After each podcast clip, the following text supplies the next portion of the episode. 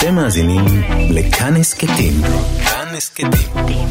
הפודקאסטים של תאגיד השידור הישראלי. ביולי של שנת 68 עזבו קיט רלף וג'ים מקארתי את הלהקה שלהם, היארדברדס, ואחריהם גם פרש קריס דרג'ה.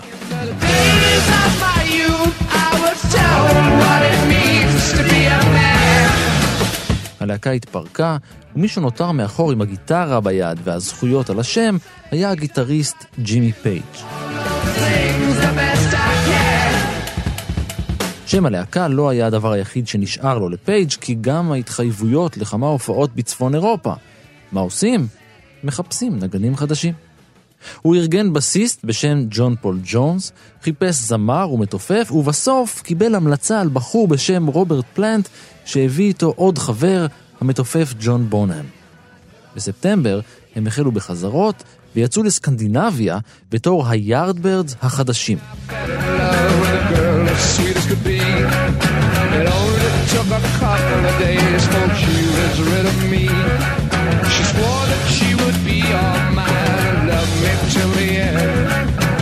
כשחזרו ללונדון, הם שינו את השם. בסוף ספטמבר, במשך 36 שעות, הם הקליטו את האלבום הראשון שלהם כלד זפלין.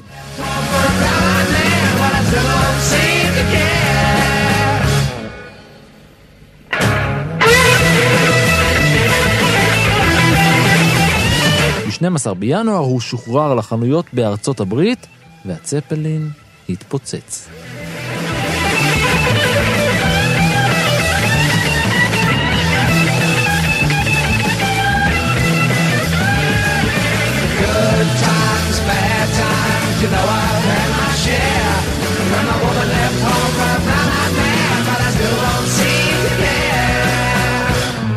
ההצלחה של לד זפלין הייתה ספתח לשנה גדושה באירועי תרבות כמו אף שנה אחרת, במוזיקה פורצת דרך, בתוכניות טלוויזיה שהפכו לשם דבר, בקיץ של אהבה ומוזיקה ובציוני דרך שהיו ולא ישובו עוד.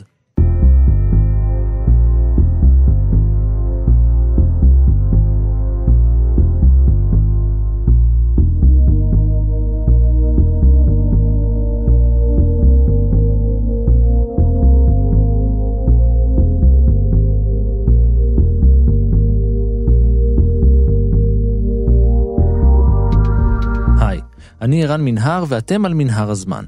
מדי פרק אנחנו מספרים לכם על מקרה שקרה בעבר מזווית שכנראה עוד לא הכרתם. השנה אנחנו מציינים 50 שנים לשנת 1969. בפרקים הקודמים ובפרק הזה של מנהר הזמן אנחנו חוזרים אל האירועים שעיצבו את חיינו היום, אז לפני יובל.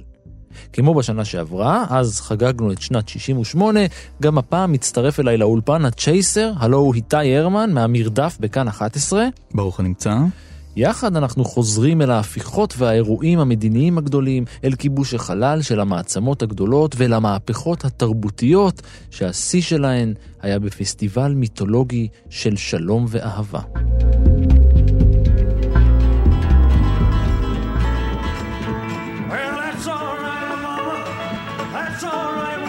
26 בינואר. המלך חוזר. במשך כמעט שנתיים הקריירה של אלוויס פרסלי מדשדשת. מאז ינואר 67 הוא לא הנפיק שום להיט, לא הגיע לראש המצעדים, אפילו לא עבר את מקום 28.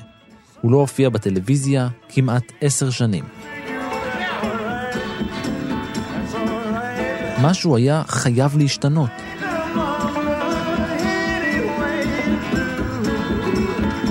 וכך, לקראת סוף 68 נחתמה עסקה בין אלוויס ורשת NBC. הרשת תממן, תפיק ותשדר ספיישל לחג המולד בהשתתפות אלוויס.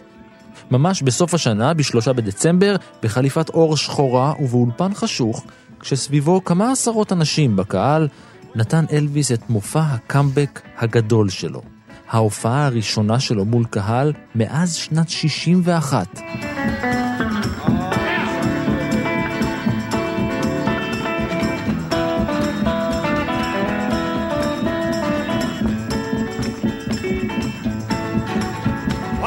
המופע הזה היה מיוחד מאוד, קצת כמו מופעי ה-unplugged של שנות ה-90 ב-MTV. אלוויס נראה שם יושב, מנגן בגיטרה באינטימיות, נראה כמו נער הרוק הישן והטוב.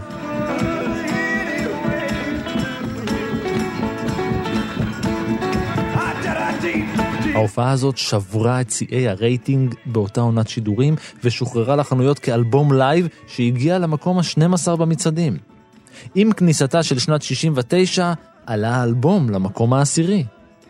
ב-26 בינואר נכנס פרסטלי ל American Studios בממפיס, טנסי, והקליט את השיר Long Black Limousine.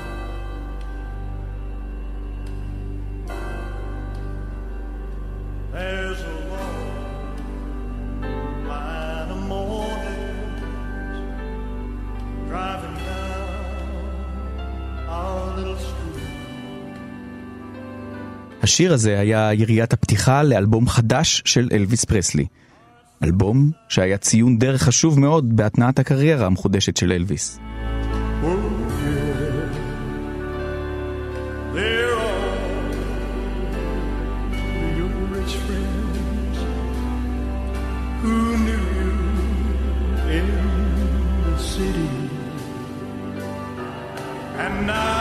האלבום מאלוויס בממפיס שוחרר ביוני ונחשב ליצירת מופת. במשך כמעט עשור היה אלוויס עסוק בקריירת הקולנוע שלו והמוזיקה התקדמה בלעדיו. עכשיו, בחזרה בממפיס, הוא השלים את הפער ויותר מזה. נראה שהוא עומד להוביל את הטרנד. That someday you'd be returning באלבום הופיעו כמה מהשירים האדירים של אלוויס, כמו In the Ghetto ו-Suspicious Minds.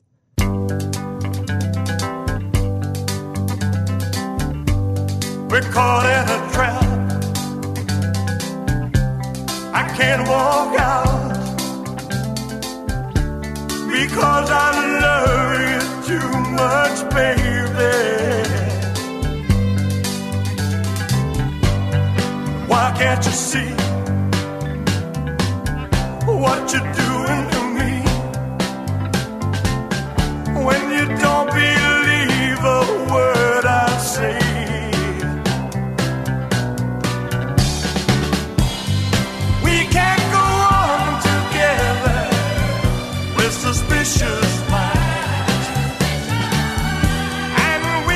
הצלחת האלבום והאלבומים שבאו אחריה הזניקו את פרסלי אל כס המלכות. השם אלוויס היה ידוע בכל העולם.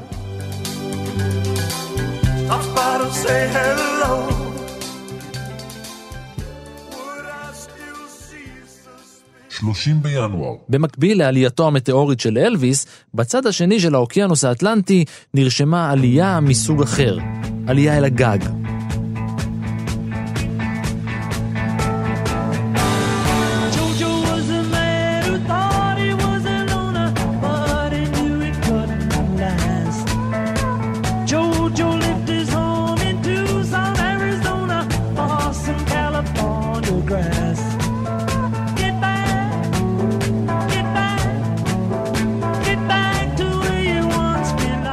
השיר הזה, Get Back של הביטלס, שיצא כסינגל, הוא השיר היחיד בו אומן אחר, שלא חבר בלהקה, קיבל קרדיט על עטיפת הסינגל. זה היה הקלידן בילי פרסטון.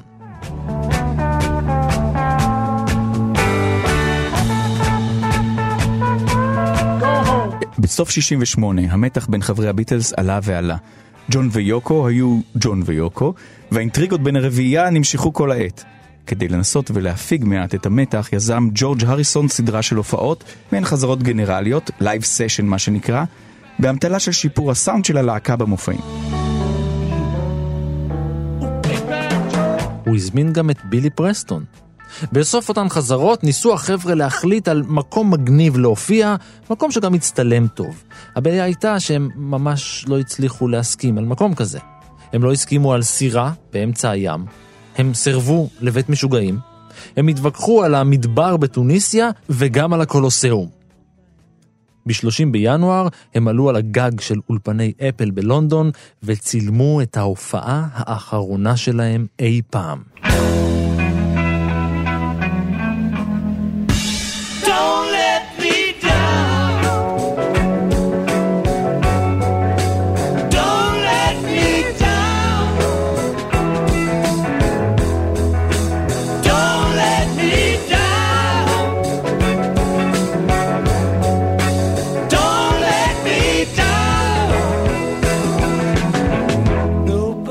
ההופעה הזאת ניתן לראות גם בסרט הדוקומנטרי שיצא ב-1970 בשם Let It Be.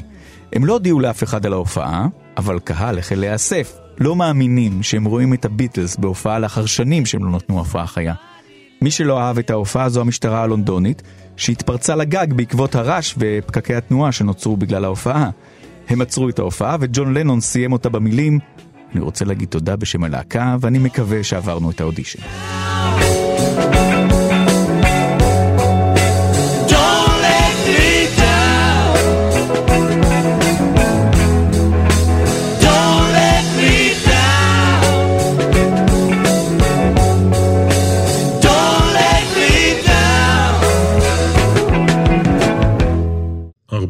בפברואר. דווקא ביום הזה, בוולנטיינס דיי, יום הקדוש ולנטין, דווקא היום האפיפיור מודיע הודעה דרמטית. מיסטרי פשאליס, תעלומת הפסח. כמעט לכל יום בלוח השנה הנוצרי יש קדוש המשוייך לו. זה התחיל במנהג הנוצרי הקדום להנציח קדושים מעונים בכל שנה ביום מותם. עד שהגיעו ימי הביניים לוח השנה התמלא, כך שכל יום בשנה שייך לפחות לקדוש אחד.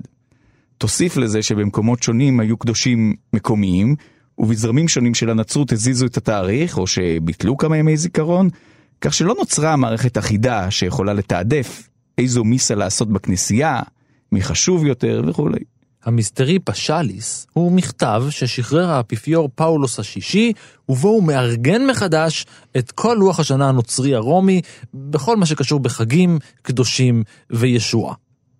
בין שאר השינויים, רענן הפאפה את רשימת הקדושים ומחק ממנה כמה שמות.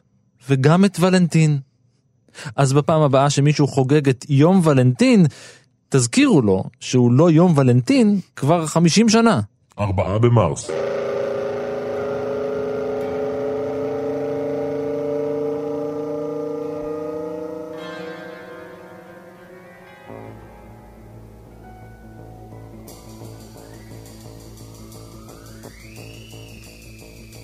לג'י מוריסון, סולן הדלתות, יש זקן.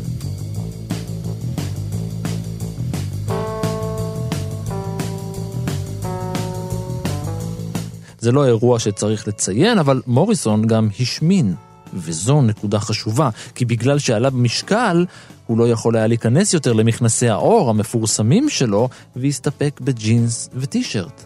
וזה משמעותי.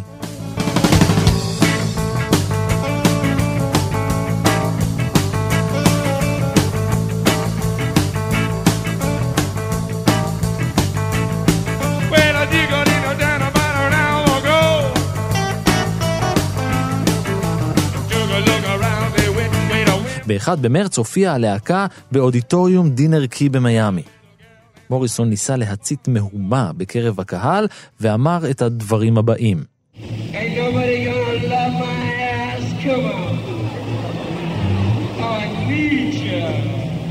There's so.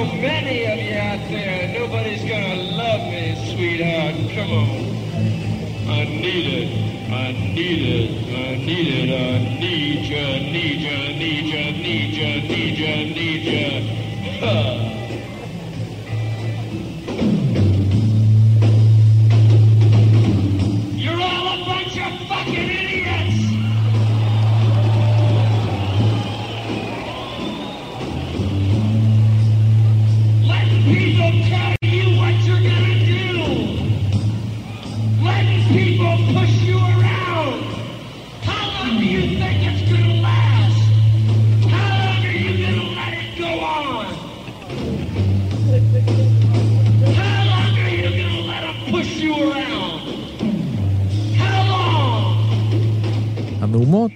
פרצו.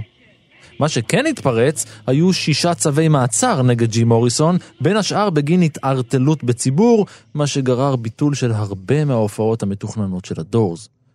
מוריסון נעצר, עמד למשפט והורשע ב-20 בספטמבר לאחר 16 ימים של עדויות נגדו. הוא קיבל חצי שנת מאסר וקנס של 500 דולר. הוא שוחרר בערבות. I think uh, that nudity is it's really a cyclical phenomenon. I think it, it it comes, it gets very liberal and extreme, then it goes back, reacts the other way, and it just seems to be a cycle in entertainment. שמונה חודשים לאחר מכן, הוא מת. מוריסון אה, מעולם לא חשף את עצמו על הבמה. בשנת 2010 מושל קליפורניה הכריז על חנינה למוריסון. Art and theater, I, I do think that uh, there should be complete freedom for the artist and performer. Uh, I'm not personally that uh, convinced that.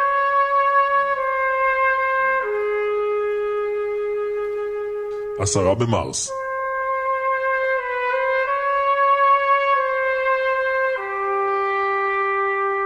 מריו אפוצו מוציא לאוויר העולם את הספר שהפך למיתולוגיה, הסנדק.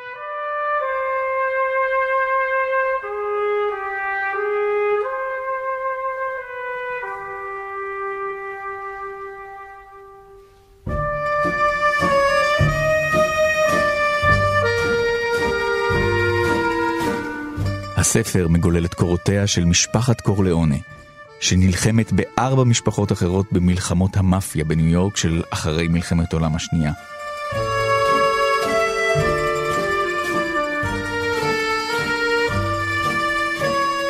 לאחר שדון ויטו קורליאונה נורה בידי שליח של סוחר סמים, שני הבנים שלו נותרים לנהל את העסק המשפחתי בעזרתו של הקונסיליירי.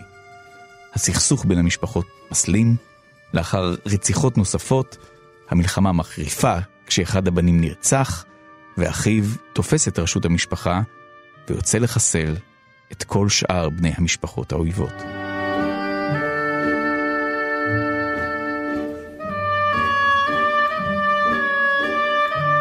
הספר היה להצלחה אדירה, הפך לסדרת ספרים, ואז לסרטי קולנוע, שהפכו לקלאסיקות של כל הזמנים.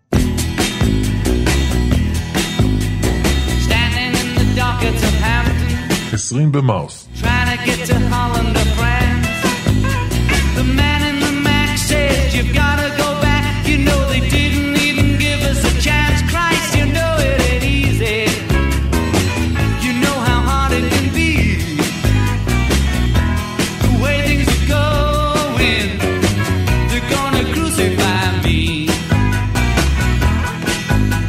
הבלדה על ג'ון ויוקו הוא שיר היסטורי וסמלי, וגם הדרך עד ליציאתו הייתה כזאת, מתובלת באימפולסיביות ותככים, כרגיל. אז איך זה שזהו השיר היחיד של הביטלס בו משתתפים רק לנון ומקארטני, ומה מרמזת עטיפת האלבום? או, בחודש מרץ של שנת 69 התחתן מקארטני עם לינדה. לנון לא עמד בתחרות, ומיד החליט להתחתן עם אהבתו הגדולה יוקו. מהר מהר חיפש מקום להתחתן בו, ובסוף הם טסו לגיברלטר, שם נשבעו השניים אמונים. זה קרה באותו החודש. תכף נחזור אל השניים האלה, אבל בינתיים בואו נקפוץ מעט צפונה משם למדריד.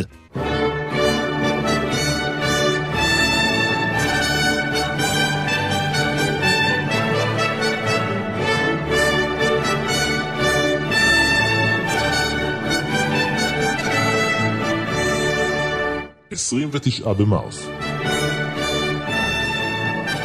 תחרות האירוויזיון ה-14 מתקיימת בספרד בפעם הראשונה והאחרונה. ובפעם הראשונה בהיסטוריה, לא רק שיש תיקו במקום הראשון, יש תיקו בין ארבעה שירים. בריטניה, ספרד המארחת, הולנד וצרפת, כולן הגיעו למקום הראשון עם 18 נקודות. כיוון שזו הייתה הפעם הראשונה בה יש תיקו, ועוד תיקו מרובע, כל המדינות הוכרזו כזוכות. צרפת הפכה למדינה הראשונה שזכתה ארבע פעמים בתחרות. טוב, אז לא היה גם איזה, את הדוז פואה אפילו.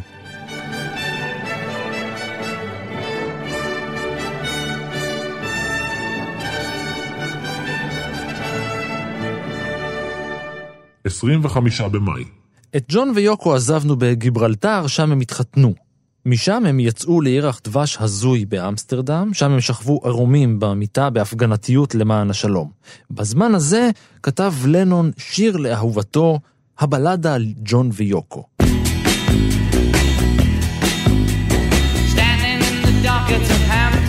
ובאימפולסיביות האופיינית לו, הוא היה חייב להקליט את השיר מיד. אבל הריסון היה בחו"ל, ורינגו היה עסוק בתפקיד הקולנועי הראשון שלו, כך שרק פול היה פנוי. הוא עשה לו טובה והגיע לאולפני אייבי רוד. בתוך האולפן, הכימיה כאילו לא נעלמה בין השניים. שני חברים ותיקים מאוד. אלה היו הימים המאושרים האחרונים שלהם ביחד.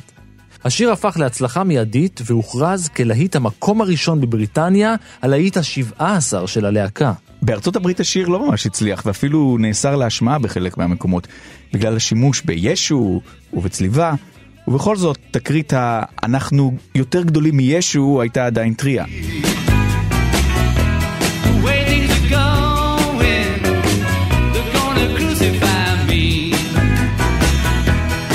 בכל מקרה, על עטיפת התקליט נראים בבירור ג'ון ויוקו, מה היא קשורה, כשהם יושבים ומביטים אל המצלמה, ומאחוריהם, ברקע, שלושת הביטלס הנותרים, חסרי רוח וחשק. You know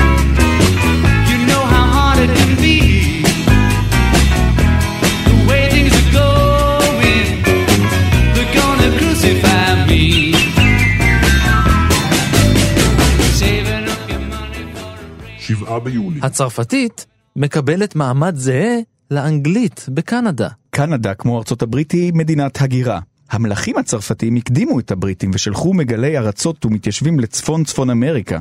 במאה ה-17 רוב המהגרים בשטח של קנדה הגיעו מצרפת.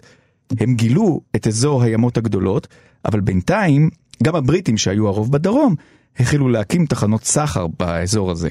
החלו מאבקי שליטה בין הצרפתים לאנגלים על השטחים.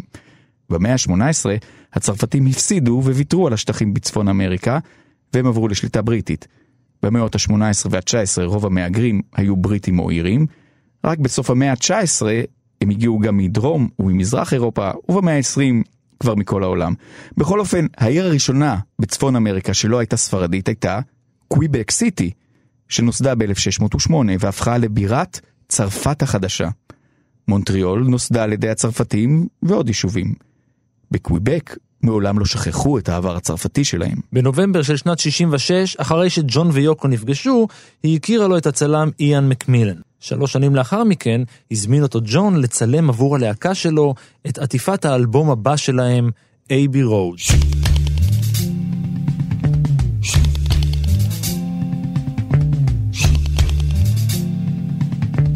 רוב שירי האלבום הוקלטו באולפנים ברחוב A.B. בלונדון, ולא רק שהם החליטו לקרוא לאלבום בשם הרחוב, הם גם רצו להציג אותו על גבי העטיפה. ישב לו פול מקארטני ושרבט רעיון על דף.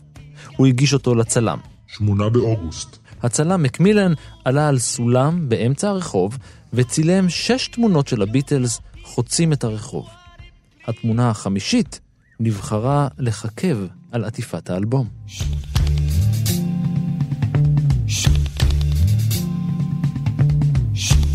מכונית החיפושית, הפולקסווגן שמופיעה בתמונה, הופיע שם במקרה.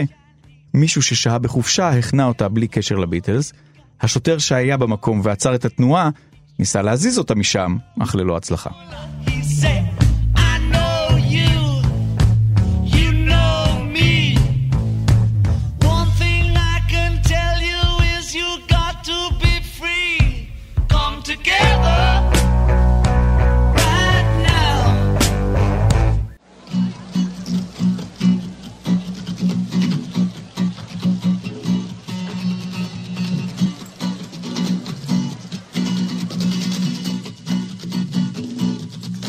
בדיוק שבוע לאחר מכן, בחוות ווייט לייק בארצות הברית, נפתח בקול גדול פסטיבל מוזיקה צנוע.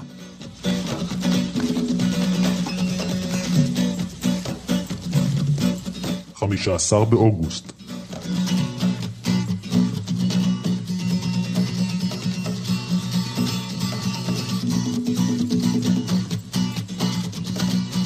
יותר מ-400 אלף איש הגיעו לפסטיבל שלושה ימים של שלום ומוזיקה, שהיה אמור להיגמר ב-17 באוגוסט, אבל נמשך ונמשך ונמשך.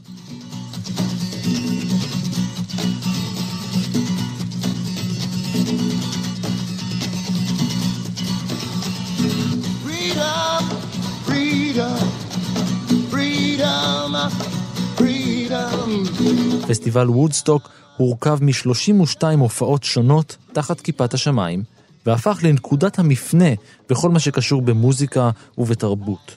הוא הוגדר כאחד מהרגעים ששינו את ההיסטוריה של הרוקנרול.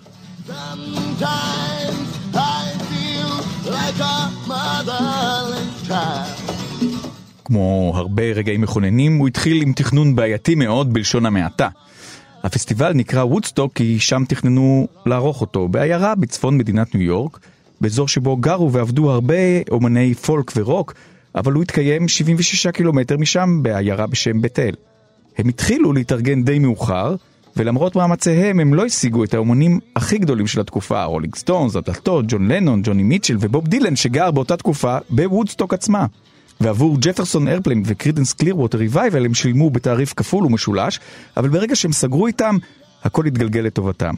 העובדה שהגיעו מעל 400 אלף איש הפתיעה אותם, כי הם לא דמיינו שיעברו את המאה אלף, הם לא נערכו לגשם שוטף באמצע אוגוסט, שאילץ אותם להפסיק הופעות באמצע מחשש להתחשמלות, ואפילו לבטל הופעות.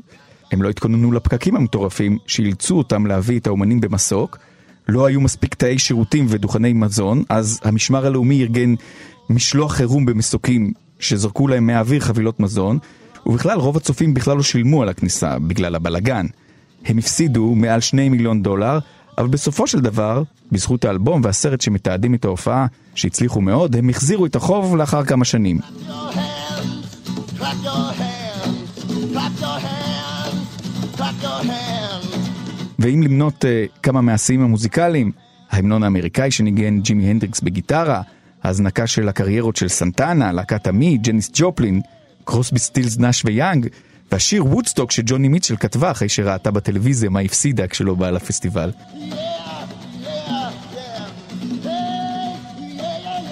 בובי קלי וניק ארקוליין היו זוג בני 20 שיצאו לפסטיבל.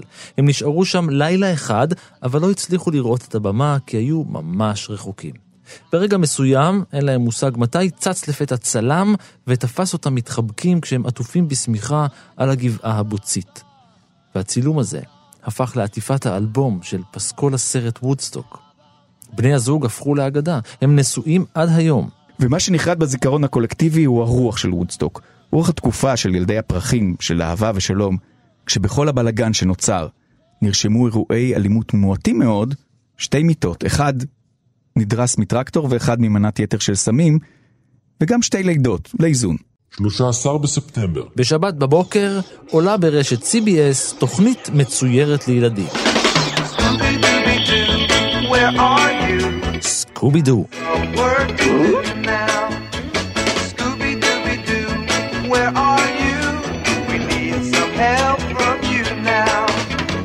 סקובי דו הוא כלב דני ענק, מדבר, שפותר תעלומות מסתוריות על-טבעיות לכאורה, וכל זה באישיות מלאת פוביות מכל דבר שזז. והוא רק חלק מחבורה שמנהיג פרד החתיך שמאוהב בדפני היפה בת העשירים, נורוויל שגי רוג'רס הוא הבעלים של סקובי דו, והוא נראה יותר כמו היפי רגיש ופחדן, ממש כמו הכלב, ויש אה, גם את ולמה, החנונית הקטנה, שבלעדיה אי אפשר לפתור שום תעלומה, כי היא פשוט חכמה מכולם, והיא תמיד נפתרת באופן כזה שמגלים הסבר הגיוני לכל התופעות העל-טבעיות, שבדרך כלל עומד מאחוריהן פושע במסכה, שנחשף בסוף הפרק. קרל סגן אמר שאם מבוגרים יבינו את האנלוגיות של סקובי דו, זה יהיה שירות מצוין לציבור. שילוב של ז'אנרים גרם להצלחה הכבירה שלה. גם הרפתקאות, גם קומדיה וגם סרטי אימה. ילדים שהתבגרו חזרו לראות אותה כשהתחילו להסתובב תיאוריות על מסרים סמויים אודות סקס וסמים ששתולים בה. הורים שגדלו על הסדרה חזרו אליה כמבוגרים מטעמי נוסטלגיה. הסדרה המקורית נקראה סקובי דו Where are you והיא נוצרה על ידי הנה ברברה. היא רצה במשך שבע שנים ואז עברה לרשת ABC עד שנת 1985. המגזין TV גייד הגדיר אותה כאחת מחמש התוכניות המצוירות הטובות בכל הזמנים. 20 בספטמבר, כנראה שההצלחה של סקובי דו עדיין לא נרשמה, בכל זאת רק שבוע עבר וטרגדיה נופלת על עולם המוזיקה. ג'ון לנון מודיע שהוא מתכוון לעזוב את הביטלס. שישה ימים לאחר מכן יוצא לחנויות האלבום אייבי רוד. באותו היום עולה סדרה חדשה על המסקים בארצות הברית, משפחת בריידי. Here's the story of a lovely lady who was bringing up three very lovely girls. All of them had hair of gold, like their mother, the youngest one in curls. It's the story of a man named Brady who was busy with three boys of his own. They were four men living all together, yet they were all alone. One day when the lady met this fellow, and they knew that it was much more than a hunch. That this group must somehow form a family. That's the way they all became the Brady Bunch. The Brady Bunch. The Brady Bunch. That's the way.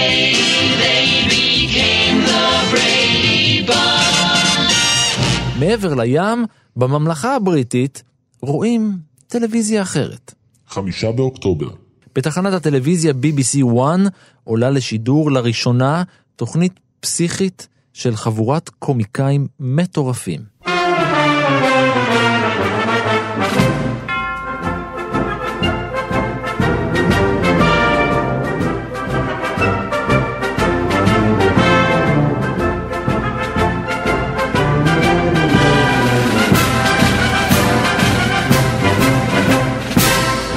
הקרקס המעופף של מונטי פייתון.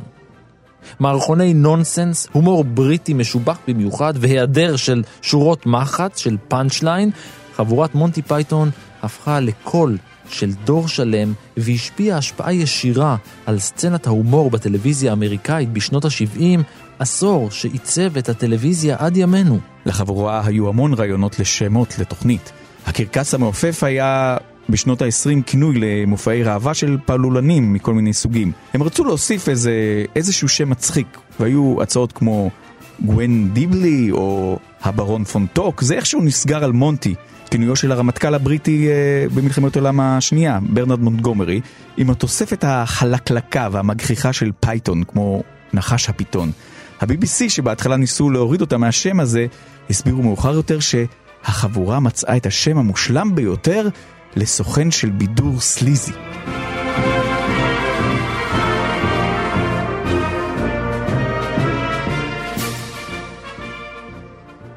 עשרים ושניים באוקטובר. במקביל לסיבוב ההופעות הארוך שלהם באירופה וארצות הברית, חברי לד זפלין הספיקו להופיע שבע פעמים בשתי היבשות. הם אספו חומרים לאלבום חדש, לד זפלין 2, שיצא באותו היום.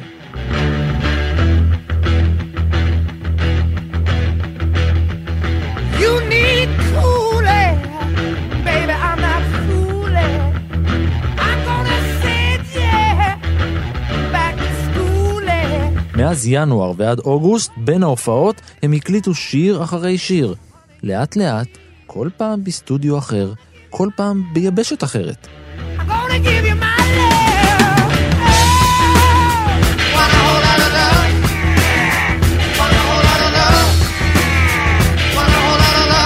ניתן לשמוע באלבום את אה, הבדלי הסאונד בין שיר לשיר.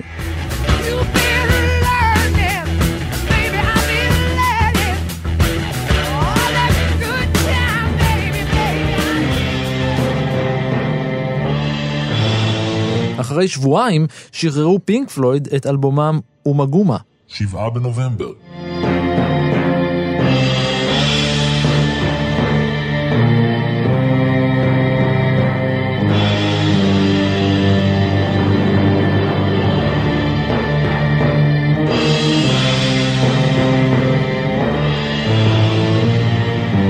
עשרה בנובמבר. ברשת NET, נט האמריקאית, מתחילה תוכנית שנמשכת עד היום בכל העולם. רחוב סומסום.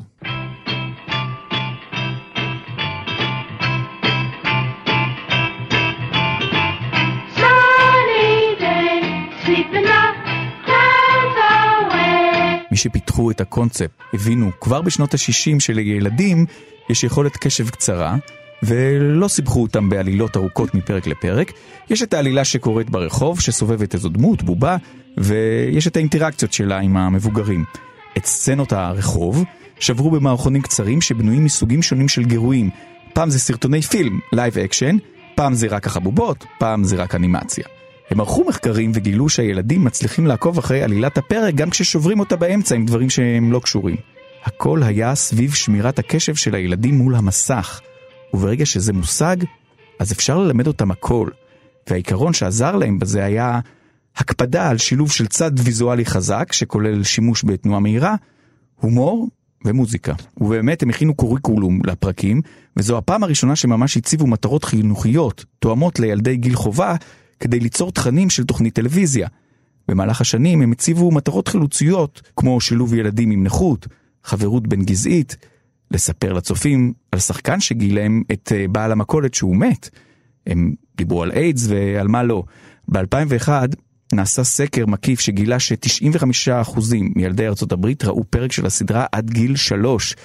אה, והסקר גם גילה שהילדים ממש אוהבים לראות את הבובות האלה בטלוויזיה. 14 בנובמבר, בהשפעת המרוץ לחלל וכיבוש הירח, דיוויד בוי משחרר לאוויר הפלנטה את יצירת המופת, Space Oddity.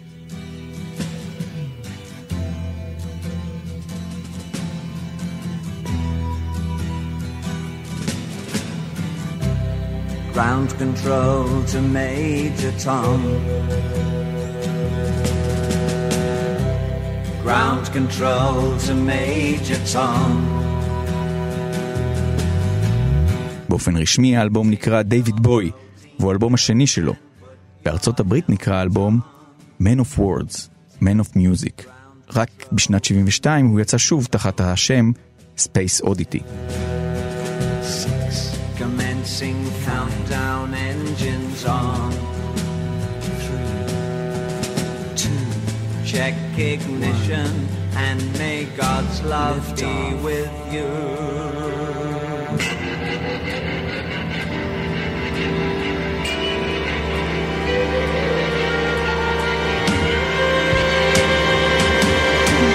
This is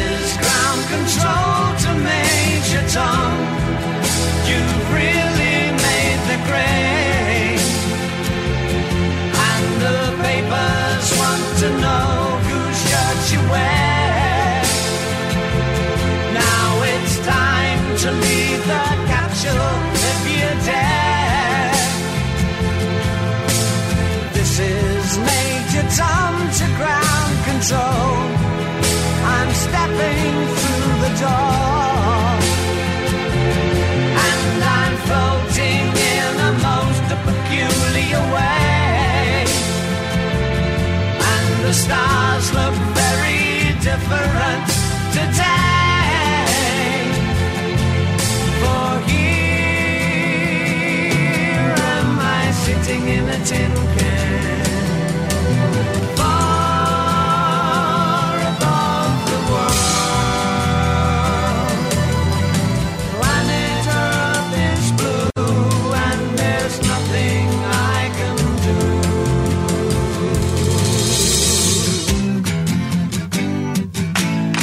6 בדצמבר. הרולינג סטונס מוציאים את האלבום השמיני שלהם, Let It Bleed, אלבום המשך לאלבומם הקודם.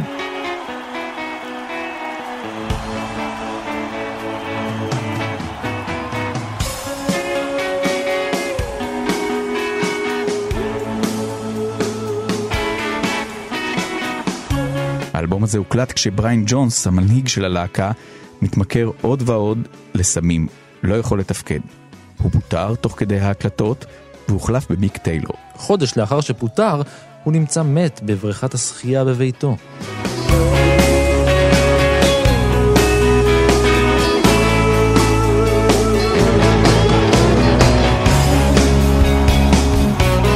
ועד כאן מנהר הזמן לשנת 69. תודה לאיתי הרמן, תודה לך. תודה לאור מנהר ולניר גורלי. פרקים אחרים של מנהר הזמן וסיפורים אחרים מההיסטוריה שלא קשורים לשנת 69, אולי גם כן, מחכים לכם כל העת באתר שלנו, באפליקציה של כאן, בכל יישומון הסכתים אחר וגם בספוטיפיי.